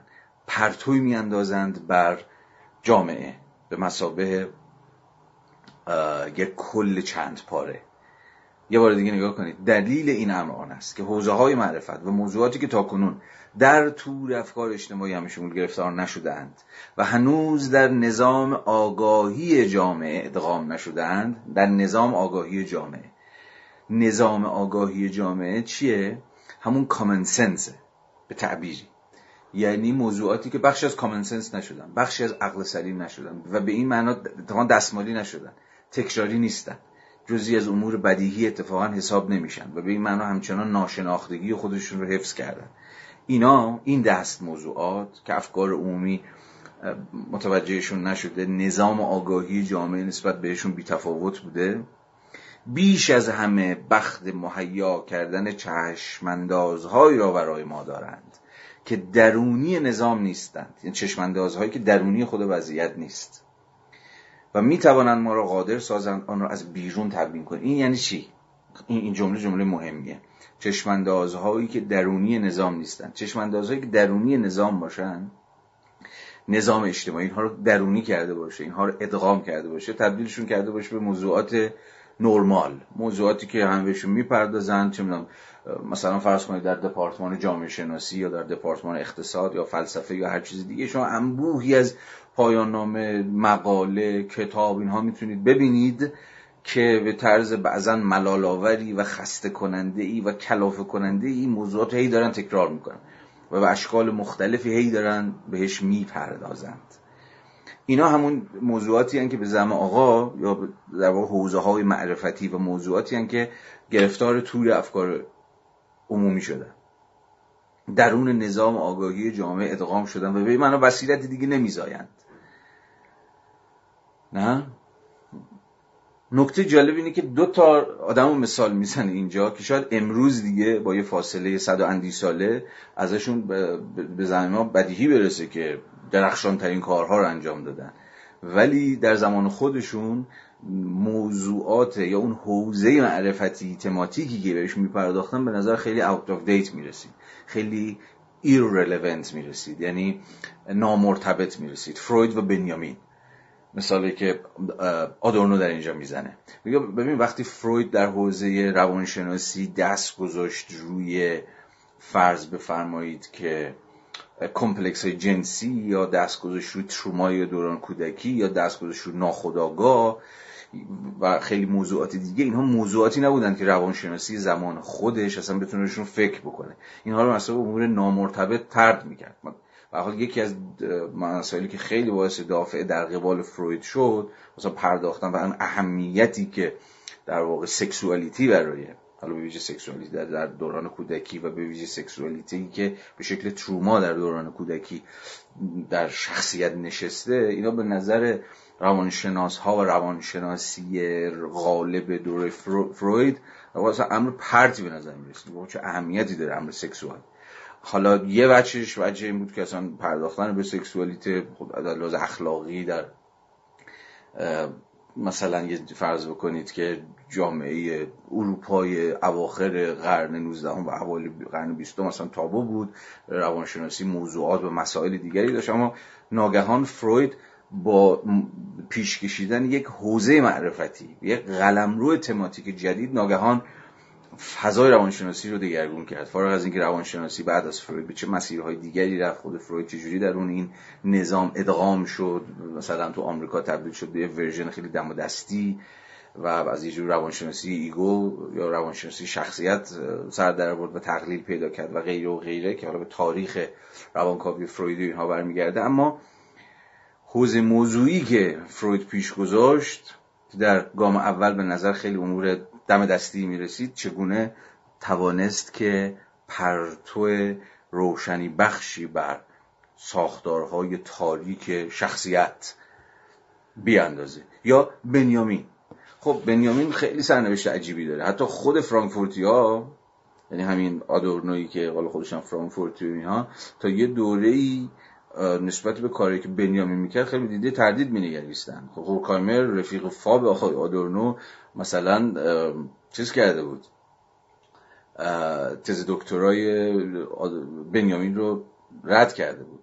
گرچه خود آدورنو همیشه در طول زندگیش نامنگاری های خیلی نزدیکی و البته همیشه نامنگاری های انتقادی با بنیامین داشت. اما حالا فارغ از این موضوع تاریخ نگارانه که اهمیت زیادی نداره اتفاقا اینجا آدورنو داره به بنیامین اشاره می‌کنه. از این حیث که بنیامین به قول خودش به قول یعنی خود آدورنو تمام توجهش رو صرف امور زودگذر و ناچشمگیر کرد. این امور خیلی خورد امور خیلی کوچیک. به قصه ها به قصه گو به کلکسیونر به پاساژ ها به کالا به مد. و به خیلی چیزهای دیگه ای که دست کم در اون زمان به نظر میسیدن بابا خیلی دیگه اینا امور سطحیه. اموریه که صرفا جنبه های پدیداری وضعیته و به این معنا خیلی زود گذر و ناچشمگیره که باز به قول خود آدم در ادامه در خزانه مزامین رسمی جایی نداشتن. این خیلی تعبیر خوبیه. هر جامعه ای یا به تعبیر دیگری بذارید بگم که هر میدان علمی در جامعه در هر وضعیت تاریخی مشخص یک به تعبیری که آدم اینجا به کار می‌بره یک خزانه مزامین رسمی داره. یعنی چی؟ یعنی موضوعاتی که میشه بهشون فکر کرد. نه؟ موضوعاتی که اوکیه. مثلا دانشگاه بهتون میگه که از موضوع چیه؟ آها اوکی خب مثلا بیاد کار کنید به ویژه کسایی که دانشگاه رو تجربه کردن و به ویژه کسایی که دانشگاه در ایران تجربه کردن احتمالا یه درک شهودی خیلی موثقی دارن از این تعبیر خزانه مزامین رسمی. یعنی موضوعات مشروعی که جامعه علمی و اعضاش حالا اساتید دانشجویان فلان فلان در این از این خزانه خود دست باد بکنن تو این خزانه خلاص یه چیزی رو بردارن. اینا میشه موضوعات مشروع. و هم هم دارنشون کار می‌کنن حرفای تکراری هم می‌زنن و هم حوصله خودشون رو سر می‌برن هم حوصله ما رو سر می‌برن. ولی همه حرف آدورنو اینه که اتفاقا پرداختن و امر ذاتی لزوما به معنای پرداختن به موضوعات بزرگ موضوعات چشمگیر و عجیب و غریب نیستش. اتفاقا خیلی وقتا خیلی موضوعات سطحی به معنای یا همین تعبیر زود گذر و ناچشمگیر حالا در ادامه بهش می‌رسیم و من مثال های بسیاری خواهم زد. اتفاقا و اتفاقا خیلی روشنگرترن خیلی به شکل خیلی روشنی می‌تونن نشون بدن که ماجرا از چه قراره. مثلا یه مثال خیلی ساده که تو آدورنو نمی‌زنه مثالی که من خودم خیلی بهش اخیرا علاقه من شدم. ببین یه چیزی ساده سیگار. خب؟ یه مثالی در میان انبوهی از مثال های ممکن در این حوزه رو من خوام پیش بکشم. ببینید به نظرتون میشه خب سیگار مثلا. خب سیگار چیه که حالا جامعه شناسی بخواد بهش بپردازه؟ اما به تعبیری که می‌تونم از مارسل موس یک جامعه شناس و انسان شناس فرانسوی هم هست امیل دورکیمه وام بگیرم. سیگار یک واقعیت اجتماعی تامه یک توتال سوشال فکته یعنی چی؟ یعنی درسته که امر خیلی جزئیه. یه سیگاری که خب هر روز احتمالاً تعداد زیادی از نخاش و بنده یا شما دود می‌کنید. یه امر خیلی درسته که امر جزئیه. یه معنی خیلی امر پیش و پا افتاده است. اما تمامیت جامعه درش حاضره. یعنی جزئیه که یه جور پارتیکولاریتیه که توتالیتی رو یعنی تمامیت یک جامعه رو احضار می‌کنه. باز به چه معنا؟ یعنی به همه چیز وصله. به نظام اقتصادی وصله. نظام اقتصادی که پشتشه از تولیدش تا نمی‌دونم کشتش برداشتش توزیعش شبکه پیچیده توزیعش و فروشش و مسائل بسیار پیچیده که داره. نظام فرهنگی بهش وصله. نظام فرهنگی که چه ایماجی است سیگار می‌سازه. به نظام تبلیغاتی وصله. به نظام بهداشت و درمان و سلامت وصله. به امر فردی وصله. یعنی یک سیگار جزئی پیش پا افتاده بی اهمیتی که من روزی 20 نقش رو دود می‌کنم و به هوا میفرستم در هر پوکی که می‌زنم در هر پوکی که به این سیگار لامصب می‌زنم سوشال توتالیتی تمامیت اجتماعی این وسط هست. در مقام چی؟ میانجی. یعنی کل این سیگار از میانجی تمامیت جامعه از اقتصادش از سیاستش نظام سیاست گذاریش نظام رفاه درمانش نظام مالیات بندیش از نظام فرهنگیش و هزار و یک چیز عبور کرده و به این معنا کل این توتالیتی در این پارتیکولاریتی حاضره خیلی مفصل تر و خیلی دقیقا میشه نشون داد. ولی دقیقا اون چیزی که به نظر میاد که یک امر مصرفی خیلی بیاهمیته که در, در نهایت زیل گفتارهای سلامتی که آقا برای سلامتتون خوب نیست سیگار ترک کنید فلان فلان اینها نهایت چیزی که ممکنه بهش ربط داشته باشه. یا مثلا بگیم که عادت دیگه می‌کشیم نمی‌دونیم مثلا خودم هم نمی‌دونم ضرر داره ولی می‌کشم دیگه. به همین سرسری بودن میشه از کنارش رد شد ولی همین امر دم دستی همین امر کوچک چگونه اتفاقا اگر از منظر یک جور سوسیولوژیکال ویژن بهش نگاه بکنید یه بینش جامعه شناختی نه؟ دقیقا خود اسنس یک وضعیت رو خود ذات یک وضعیت رو یا به تعبیری که من الان دارم به کار می‌برم حالا با وامی که از مفهوم پردازی رفیقمون مارسل موس می‌گیرم این سوشال توتالیتی رو در خودش داره و کار جامعه شناسی همینه که نشون بده چجوری حتی جزئی ترین کنش هایی که در زندگی روزمره از من از شما سر می‌زنه نه؟ همه جامعه توش هست.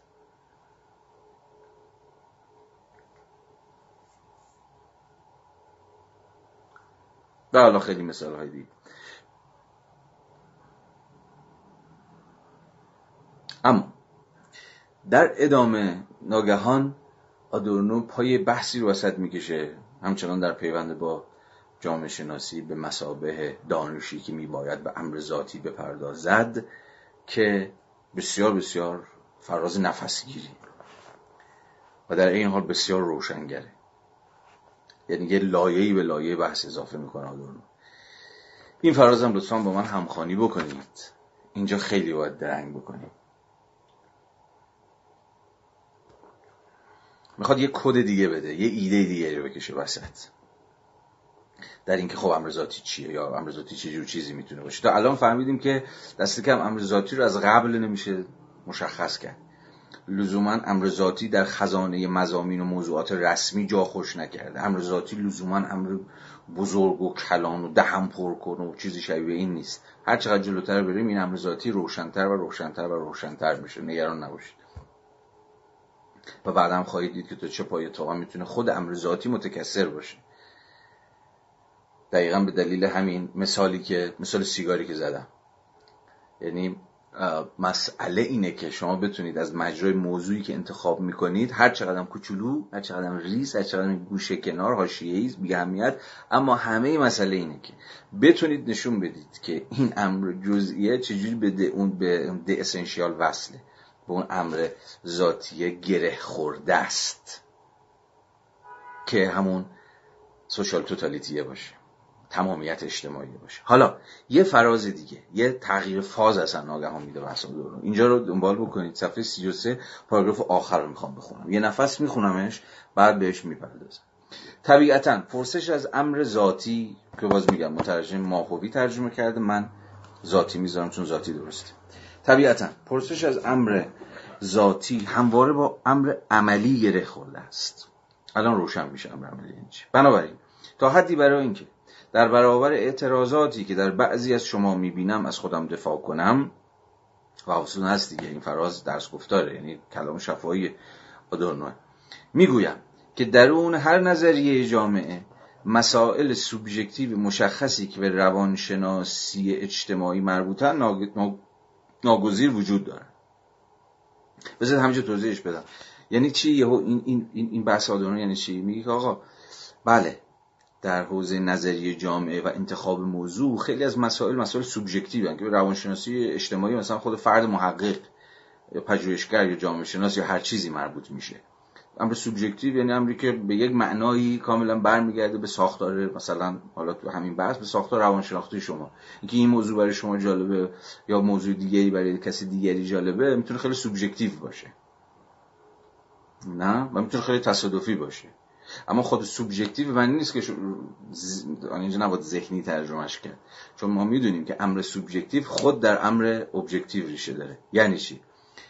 فرض کنید که امر objective یعنی آنچنان که من میاندیشم. فرض کنید. حالا اما آنچنان که من میاندیشم درسته که تا حد خیلی زیادی امری کانتینجنت امری تصادفی هیچ ضرورتی برای حاکم نیست که من این گونه یا آن گونه بیاندیشم. اما نکته چیه و اینجاست که باز تحلیل جامعه شناختی وارد میشه. و حسرت ها که خود دوستمون آدرانو در اینجا بهش اشاره نمی‌کنه. که امر سوبژکتیو رو که در اینجا گرفتیم به مسابه آنچه که من یا آنگونه که من می اندیشم مستقل از امر ابژکتیو نیست. از امر عینی نیست. باز این یعنی چی؟ یعنی مثلا مستقل از این نیست که من فرض بکنید که به چه طبقه اجتماعی تعلق دارم. من از کجا اومدم؟ خانواده من طبقه من قومیت من زبان من. به یک معنای جایگاه اجتماعی من که آمیزه از همه این معلفه ها و متغیره هاست دیگه. چیه؟ جایگاهی که من در جامعه اشغال کردم مثلا اینکه یک مرد از طبقه متوسط رو به بالای دیگر جنسگرای فارس زبان فلان فلان فلان هستم نه؟ این در ساختاره و در ساخته شدن سوبژکتیویته من حتما موثره. اگر من یک زن مثلا عرب سنی حاشیه نشین در اهواز باشم نه؟ یعنی جای باز جایگاه ابژکتیو من در جامعه اون موقع سوبژکتیویته من متفاوت خواهد بود. یا دست کم تا حدی متفاوت خواهد بود. حالا بحث من به ناگزیر مجبورم سادش کنم. و این امر سوبژکتیو که به یه معنی تصادفیه دیگه. یعنی تقریبا تو خورده من شدم یه زن عرب مثلا سنیه که در حاشیه های واسه اهواز داره زندگی کنه در اینکه ضرورتی که نبوده که. چیزی شده یه چیزی یعنی تصادف اجتماعی دیگه به نوعی که توضیح می‌کنه افراد رو. در جاگاه های اجتماعی مشخص. اما اینه که تعیین می‌کنه که تا حد زیادی اصلا موضوعات من چیه؟ دقدقه های من چیه؟ مسائل من چیه؟ پس نمی‌تونه جدا باشه.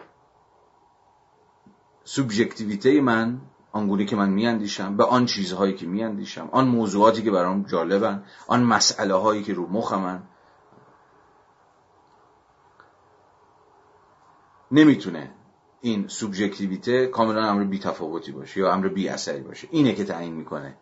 یعنی امر سوبژکتیوی که مؤثره در نحوه نگرش من به جهان. اینکه کدوم وجوه جهان برام جالب توجهن برام پرسشناکن.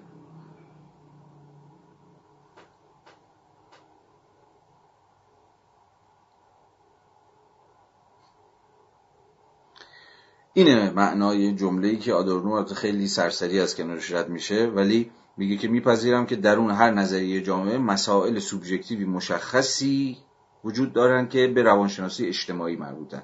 که حالا من یه ذره توضیحش دادم. اما حالا یه قدم دیگه بریم جلوتر. در این حال این که ممکن است آنها شعنی همپایه مسائل ساختاری جامعه نداشته باشند بی اهمیت هم نیستند. یا به تعبیر یه بار دیگه درستتر بخونم. در عین اینکه در عین اینکه امور سوبژکتیو وجود دارن امور سوبژکتیوی که بس به این تعبیر از تجارب من میان از تجارب من به مسابه آدمی که یک جایگاه اجتماعی مشخص رو پشت سر گذاشته یک جایگاه اجتماعی مشخصی رو اشغال کرده و از این حس تجارب مشخصی داره و این تجارب سوبژکتیویته او رو بر ساختن و این سوبژکتیویته اوست که یا سوبژکتیویته من و شماست که نظام موضوعی و پرابلماتیک های ما رو تعیین می‌کنه. این این آدانو در این رو به رسمیت می‌شناسه دیگه. اما حالا میگه که در عین اینکه ممکن است آنها یعنی این مسائل سوبژکتیو شعنی همپای مسائل ساختاری جامعه نداشته باشند اما در این حال بی اهمیت هم نیستند. یعنی چی؟ من یه زن عربم خب تجاربی دارم. تجربی که شاید اصلا شبیه تجربه های شما نباشه. این تجربه هاست که منو دوچار مسئله می‌کنه منو دوچار موضوع می‌کنه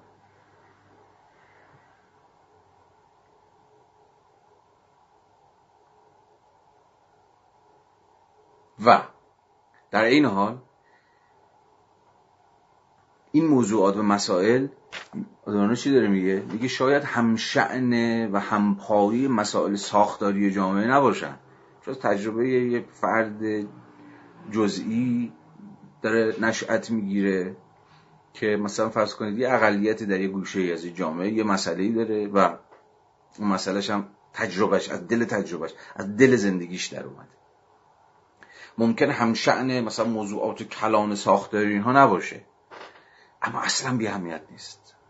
نه تنها بی اهمیت نیست بلکه خود جنسه. چون موضوعات حالا من دارم از حرف آدیونه ذره فراتر میرم.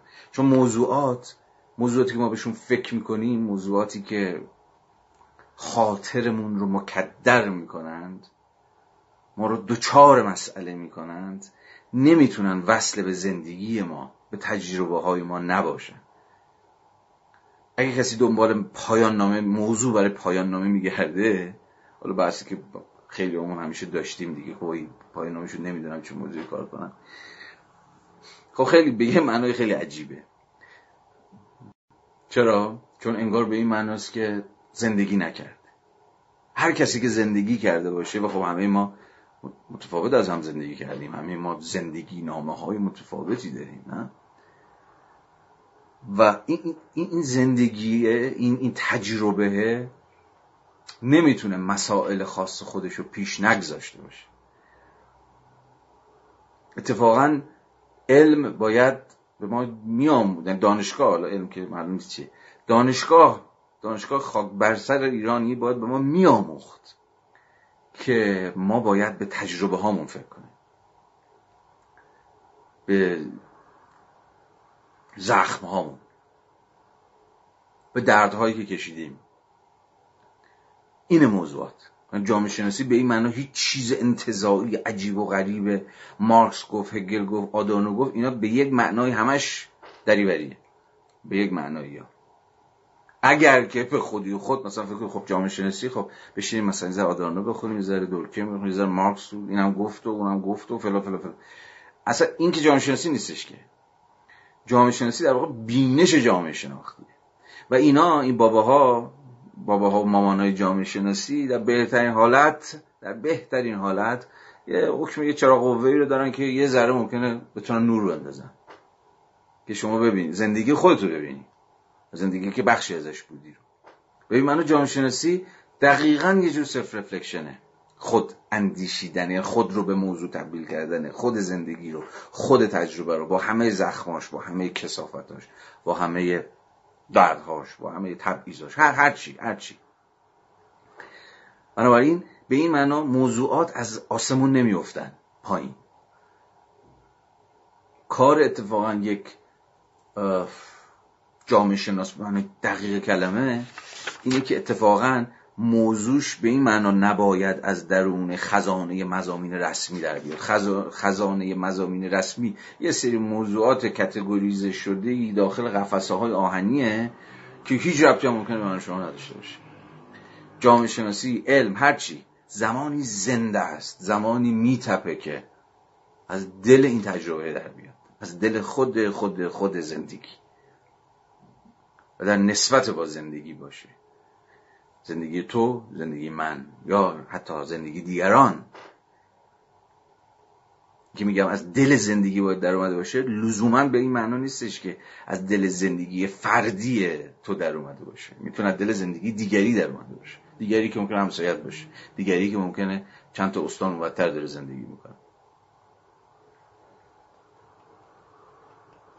یه, یه ذره دیگه ادامه بدیم. بحث به جای عجیبی خواهد رسید. مهمند چون امور سوبژکتیو که گفتم معناش. مهمند چون و من نمی‌توانم جلوی خودم را بگیرم و نگویم حیرت انگیز این فراز. پس از آشویتس و از این بابت آشویتس نمونه اعلای چیزی است که از آن زمان پیوسته در جهان تکرار شده. پس از آشویتس علاقه ما به اطمینان یافتن از اینکه آشویتس هرگز نباید دوباره اتفاق بیفتد یا هرگاه و هر جا که اتفاق بیفتد باید جلویش گرفته شود. این علاقه باید تعیین کند که چه روش های معرفت شناسانه و چه موضوعاتی را باید برای مطالعه انتخاب کنیم. حتی اگر چنین به نظر برسد که اینها پدیده های فرعی اجتماعی است. به یاد دارم که یک بار نظریه پردازی اجتماعی همسر فیلسوفی مشهور سرزنش هم کرد که علاقه مبالغ آمیز و آشویتس و مسائل مربوط به آن نشان می‌دهم. ممکن است با معیارهای نظری خاصی درباره جامعه کشتار 6 میلیون بیگناه به دلایل موهوم پدیده فرعی به نظر آید امری ثانویه که کلید فهم نیست. اما من فکر می کنم صرف ابعاد دهشتناکی که به چنین رویدادی منظم است به آن اهمیتی میبخشد که این خواست عملی را توجیه می کند که در این مورد خاص معرفت باید. اگر اجازه داشته باشم از این واژه هولناک استفاده کنم با هدف پیشگیری از چنین وقایعی در اولویت قرار گیرد. خب شما یک پوکی باید بزنم.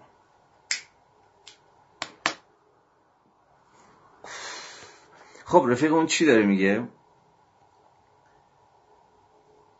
یهو آشویتس آورد وسط.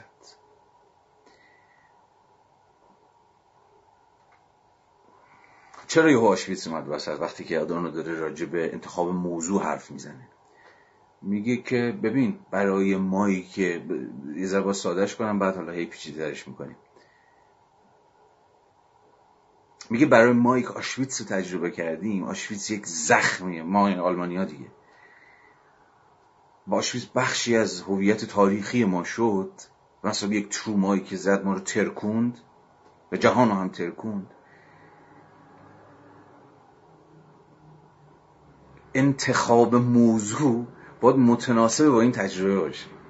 اون از چه حیث؟ از اون حیث که دیگه آشویتس تکرار نشه. یعنی این موضوع اونقدر این زخم این زخمی که روی تن ملت آلمان و بر اروپا و بر کل بشریت نشست اونقدر مهمه مثلا بخشی مثلا تجربه ای که ما رو ساخته حافظه ما رو ساخته خاطرات ما رو ساخته شخصیت ما رو ساخته گذشته ما رو ساخته. میگه این, این, این تجربه اونقدر تجربه تعیین کننده ایه که هر کاری می‌خوایم بکنیم نه هر کار علمی هر کار پژوهشی هر کار جامعه شناختی که می‌خوایم بکنیم به نوعی باید در خدمت این تجربه باشه در نسبت با این تجربه باشه. اونم از جنس یک دغدغه عملی که آشویتس دیگه تکرار نشه. اگر طبقات رو مطالعه می‌کنیم اگر نظام مصرف رو اگر نظام رسانه ها رو اگر پروپاگاندا رو اگر ساختار دولت رو اگر اقتصاد سیاسی میل رو و خیلی چیزهای دیگر رو همین موضوعاتی که تا حدی آدورنو بهشون فکر کرد صنعت فرهنگ هزار یک چیز همه اینها در نهایت در نسبت با این تجربه است. یعنی این تروما این, این تروما این, این زخم این درد این خشم چه می‌دونم هر چیزی اینه که مشخص می‌کنه که خب الان موضوع چیه؟ الان الان به چی باید پرداخت؟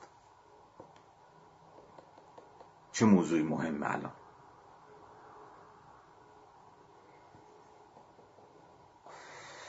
باز به خودمون برگردیم.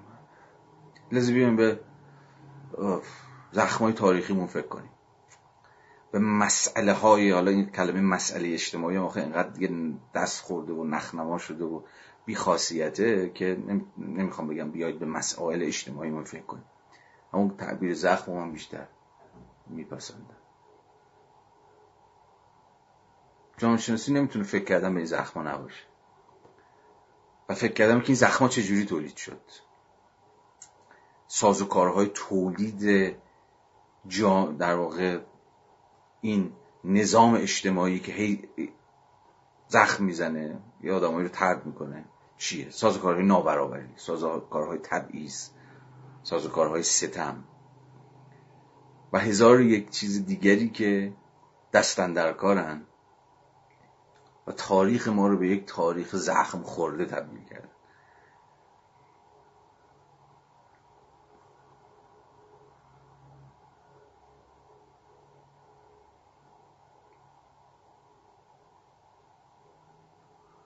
و به این معنا جامعه شناسی نمی‌تونه چیزی باشه جز فکر کردن به خود این تجربه ها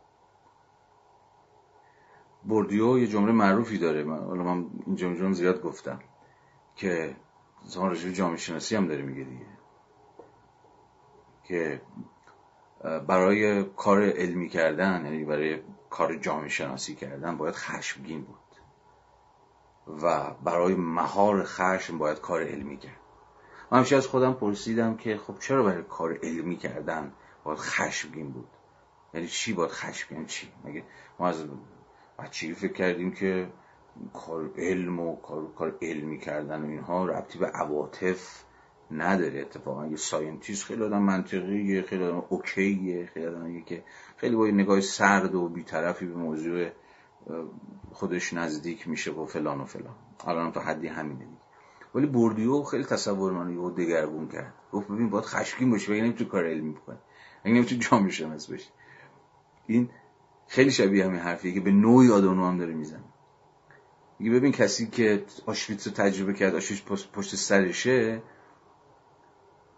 موضوعی که الان می‌خواد بهش فکر بکنه نمی‌تونه مستقل از این باشه. یعنی موضوعی که در خور خشبین بودنه. و حالا همه کار علمیه کردن یه زود در این حال مهار این خشم هم هست. شاید تربیت کردن این خشم هم هست. شاید جهت دادن به این خشم هم هست. حالا سوال اینه ما چی خشمگینیم چه چیز ناراحتمون می‌کنه؟ چه چیزهایی خاطرمون رو مکدر می‌کنه؟ چه در تاریخ گذشتهمون چه در همین وضعیت فعلی؟ همونا موضوعات جامعه شناسیه جامعه شناسی به نظر من که عقل من می‌رسه و اون سنتی که من بهش تعلق خاطر دارم میگه ببین موضوعات همینان. همینا که اتفاقا در گام اول عواطف تو رو برمیانگیزن همین خشمت رو. اصلا همین چیزی که تو ناامید می‌کنه. این موضوع جامعه شناسیه چرا ناامیدی؟ حالا فکر کردم به اینکه چه چیزی داره من ناامید می‌کنه. نظام اجتماعی به چه من ناامید کننده است؟ چرا ناامید کننده است اقتصاد سیاسی نظام مثلا استثمار چقدر موثر این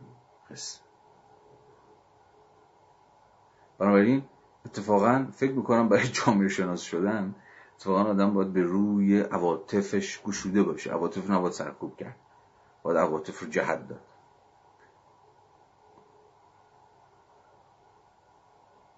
باید فکر کنیم که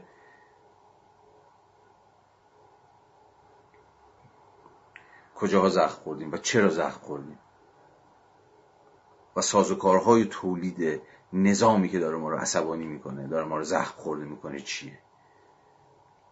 تا بفهمیمش. بفهم چی داره ما رو زخم می‌زنه؟ چی داره تو این همه نابرابری تولید می‌کنه؟ داره این همه نکبت تولید می‌کنه. داره این همه تبعیض تولید می‌کنه. این شاید خیلی حرف علمی نباشه ولی اب نداره. واقعا به نظر من همیشه در کار علمی کردن به این معنی قول پیدارشناسا هستن که همیشه یه جور امر پری رفلکتیو همیشه وجود داره یک امر پیشا تعملی وجود داره که توی زبان پیدارشناس حسیلی منظورم. پیدارشناس حسیلی خب اسمش تجربه است تجربه زیست است. Lived experience. Lived experience پری رفلکتیو این پیشا تعملیه از از شما عبور کرده. به شما اون تجربه یکی هستید. اما تا اینجا وارد ساعت علم نشدید. علم از اینجا به جایی که lived experience باید به south experience تبدیل بشه به, به یه جور تجربه اندیشیده. یعنی از ساعت پری رفلکشن شما باید وارد رفلکشن بشید. اینجاست که دیگه حالا باید از تجربت هر چقدر تلخ هر زده دهن سرویس کرده نابودت کرده. حالا باید بتونی فاصله بگیری تبدیل به موضوع. اما اگه اون pre-reflection pre-reflective نباشه امر پیشا تأملی نباشه. یعنی خود اون تجربه با همه زندگیش با همه دینامیزمش در کار نباشه. گذار به reflection ی هم مثلا اتفاق نمیفته در صورت اصلا reflection موضوعی نداره. تأمل بدون موضوع میشه. یه چیز یه یه فرم بدون محتوا میشه. مثل همین چیزی که الان ما داریم در دانشگاهمون تجربه می‌کنیم. انبوهی موضوعات که کاملا در اون توهی کاملا خونسا یه چیز بی خاصیت محضن و به این معنا یه جسد مرده است. سخن بردی رو باید اینجوری فهمید که در واقع باید خشمگین بود. یعنی این لیفت اکسپریانسه که برای آدورنو آشویتس بود برای ما ممکنه یه چیز دیگه باشه. این پری رفلکشنه حالا از اینجا بعدی که ما وارد ساحت ساینس دقیق ترین معنای کلمه میشه. حالا باید بتونیم خود این تجربه زیسته رو اوبژه تبدیل کنیم به موضوع. موضوعی که حالا در این حال که داریم ازش می‌خوایم فاصله بگیریم از بیرون بهش نگاه بکنیم اما کاملا هم نمی‌تونیم از بیرون بهش نگاه بکنیم. چون به هر حال وصلیم همچنان به اون تجربه. ولی کار علمی کردن یعنی کار علمی که چیزی بیش از روایته چیزی بیش از قصه خود رو تعریف کردنه چیزی بیش از اتوبیوگرافی نوشتنه چیزی بیش از دل نوشته است چیزی بیش از ارزم به حضور شما که شرح ماوقعه کار علمی به این معنا. البته من اونا رو نفی نمی‌کنم. امروز هم خیلی بحث هست که آدم باید بیان روایتشون رو بگن قصهشون رو تعریف کنن. حتی دل نوشته بنویسن اب نداره. ولی اگر مسئله بر سر امر تعملی باشه به مسابقه کار علمی این مستلزم انوار حدی از فاصله گرفتن هست. و تبدیل کردن اون تجربه زندگی که از سر گذروندی به یک موضوع. موضوعی که با همواره باید یه حدی از فاصله رو حدی از فاصله رو همواره باید بتونی باش حفظ کن. و حالا توضیحش بدی که چجوری ممکن شد از این تجربه. چون سوال آدورنو این بود دیگه آقا آشویتز چجوری ممکن شد؟ یعنی فاشیسم از کجا؟ چجوری آلمان که روشنگری این همه ادبیات این همه مفاخر این همه قلب تپنده فلسفه و فرهنگ و ادبیات و هنر اروپا چجوری از توش آشویتز در اومد؟ حالا تجربه آدورنو رو دارم میگم. یعنی اون زخمه اون اون اون امر پیشا رفلکتیوه پیشا تعملیه حالا با تازه توضیح داده بشه. اینجاست که شما به رغم همه التهابات هم رغم زخم خوردگی هم حالا باید بتونی اون رویکرد ابژکتیوی تا حتی امکان حفظ کنی. تا بتونی توضیحش بدی. بگی آقا چرا این همه یهودی کشته شدن؟ چجوری فاشیسم قدرت گرفت؟ دنیا رو ببله. حالا من و شما به عنوان ایرانی هایی که 1400 نشستیم و داریم یه لایوی رو در ساعت ده و پنج و هشت دقیقه شب دنبال می‌کنیم این پرسش شما از خودمون بپرسیم دیگه. و اینجاست که رجوع می‌کنیم به تجارب خودمون. و این تجربه خودتون تجربه خودتون میگم لزوما personal نیستا. لزوما شخصی نیستا. خیلی هم collective می‌تونه باشه. این تجربه جمعی که مثلا یه ملتی پشت سر گذاشت. شما انقلاب 57 مثلا. که ممکن خود من هم یا خود شما هم تجربهش نکرده باشیم. مثلا بنده 61 دنیا اومدم شما نمی‌دونم 62 دنیا اومده یکی 76 دنیا اومده. مستقیم هم تجربه به هی می‌خوام بگم لیفد اکسپریانس و اینا لزوما به نیست که خود تو توی خود خود خود تجربه باشه و به این معنی حتما تجارب صرفا فردی هن. نه خیلی تجارب جمعی هم. خیلی تجربه ممکن ازش گذشته باشه. شما تو قلب تجربه نباشی اما با اثرات تجربه مواجهی. ما با اثرات مثلا انقلاب مواجهیم. و حالا هزار یک داستان دیگه. من بیش از این نمی‌تونم ادامه بدم. یعنی و وقتش هم نخواهم داشت چون وارد موضوع دیگری باید بشیم. اما همچنان موضوع ده اسنشیاله و امر ذاتیه که در دست گفتار سوم که بهش برسیم آدونو به زبانی دیگری و با صورتبندی دیگری ادامهش میده. فکر می‌کنم برای این جلسه همین اندازه کافیه. امیدوارم که تا حدی تونسته باشم. حالا خیلی دست و پا زدم امشب. ولی به حال همینقدر زورم رسید که بگم ماجرا قراره اونم روشن بوده باشه که داستان چیه. خب شما به خیر تا شنبه هفته بعد و ادامه بحثمون از ابتدای دستگفتار سوم.